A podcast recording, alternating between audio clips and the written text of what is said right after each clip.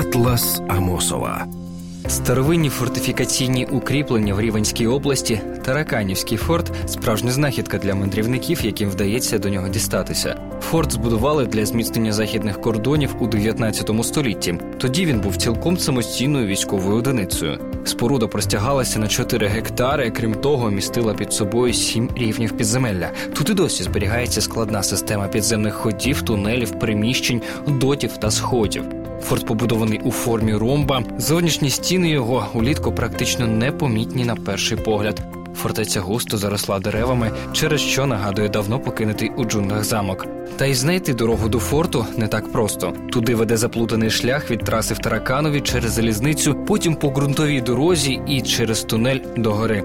Якщо хочете його знайти, раджу скористатися джі пі ес. Безпосередньо до форту можна потрапити через входи у чотирьох рвах, що оточують будівлю. Аби не заблукати, завжди можна домовитися із місцевими поводирями за символічну плату. І будьте пильні. Хоча форт добре зберігся, за ним ніхто не стежить, так що обережніше у приміщеннях та тунелях, що не здаються вам безпечними.